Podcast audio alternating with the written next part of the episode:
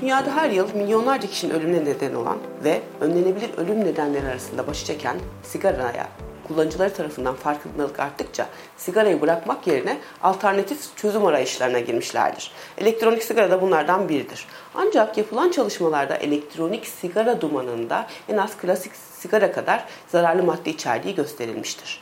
Bu duman içerisinde nikotinden glikol, gliserol, etilen glikol gibi kanserojen maddelere kadar birçok zararlı madde bulunmaktadır. Çalışmalarda sigara bırakma tedavisinde elektronik sigaranın e, herhangi bir etkisinin olmadığı gösterilmiştir. Dolayısıyla da sigara elektronik sigarayla bırakılmaz.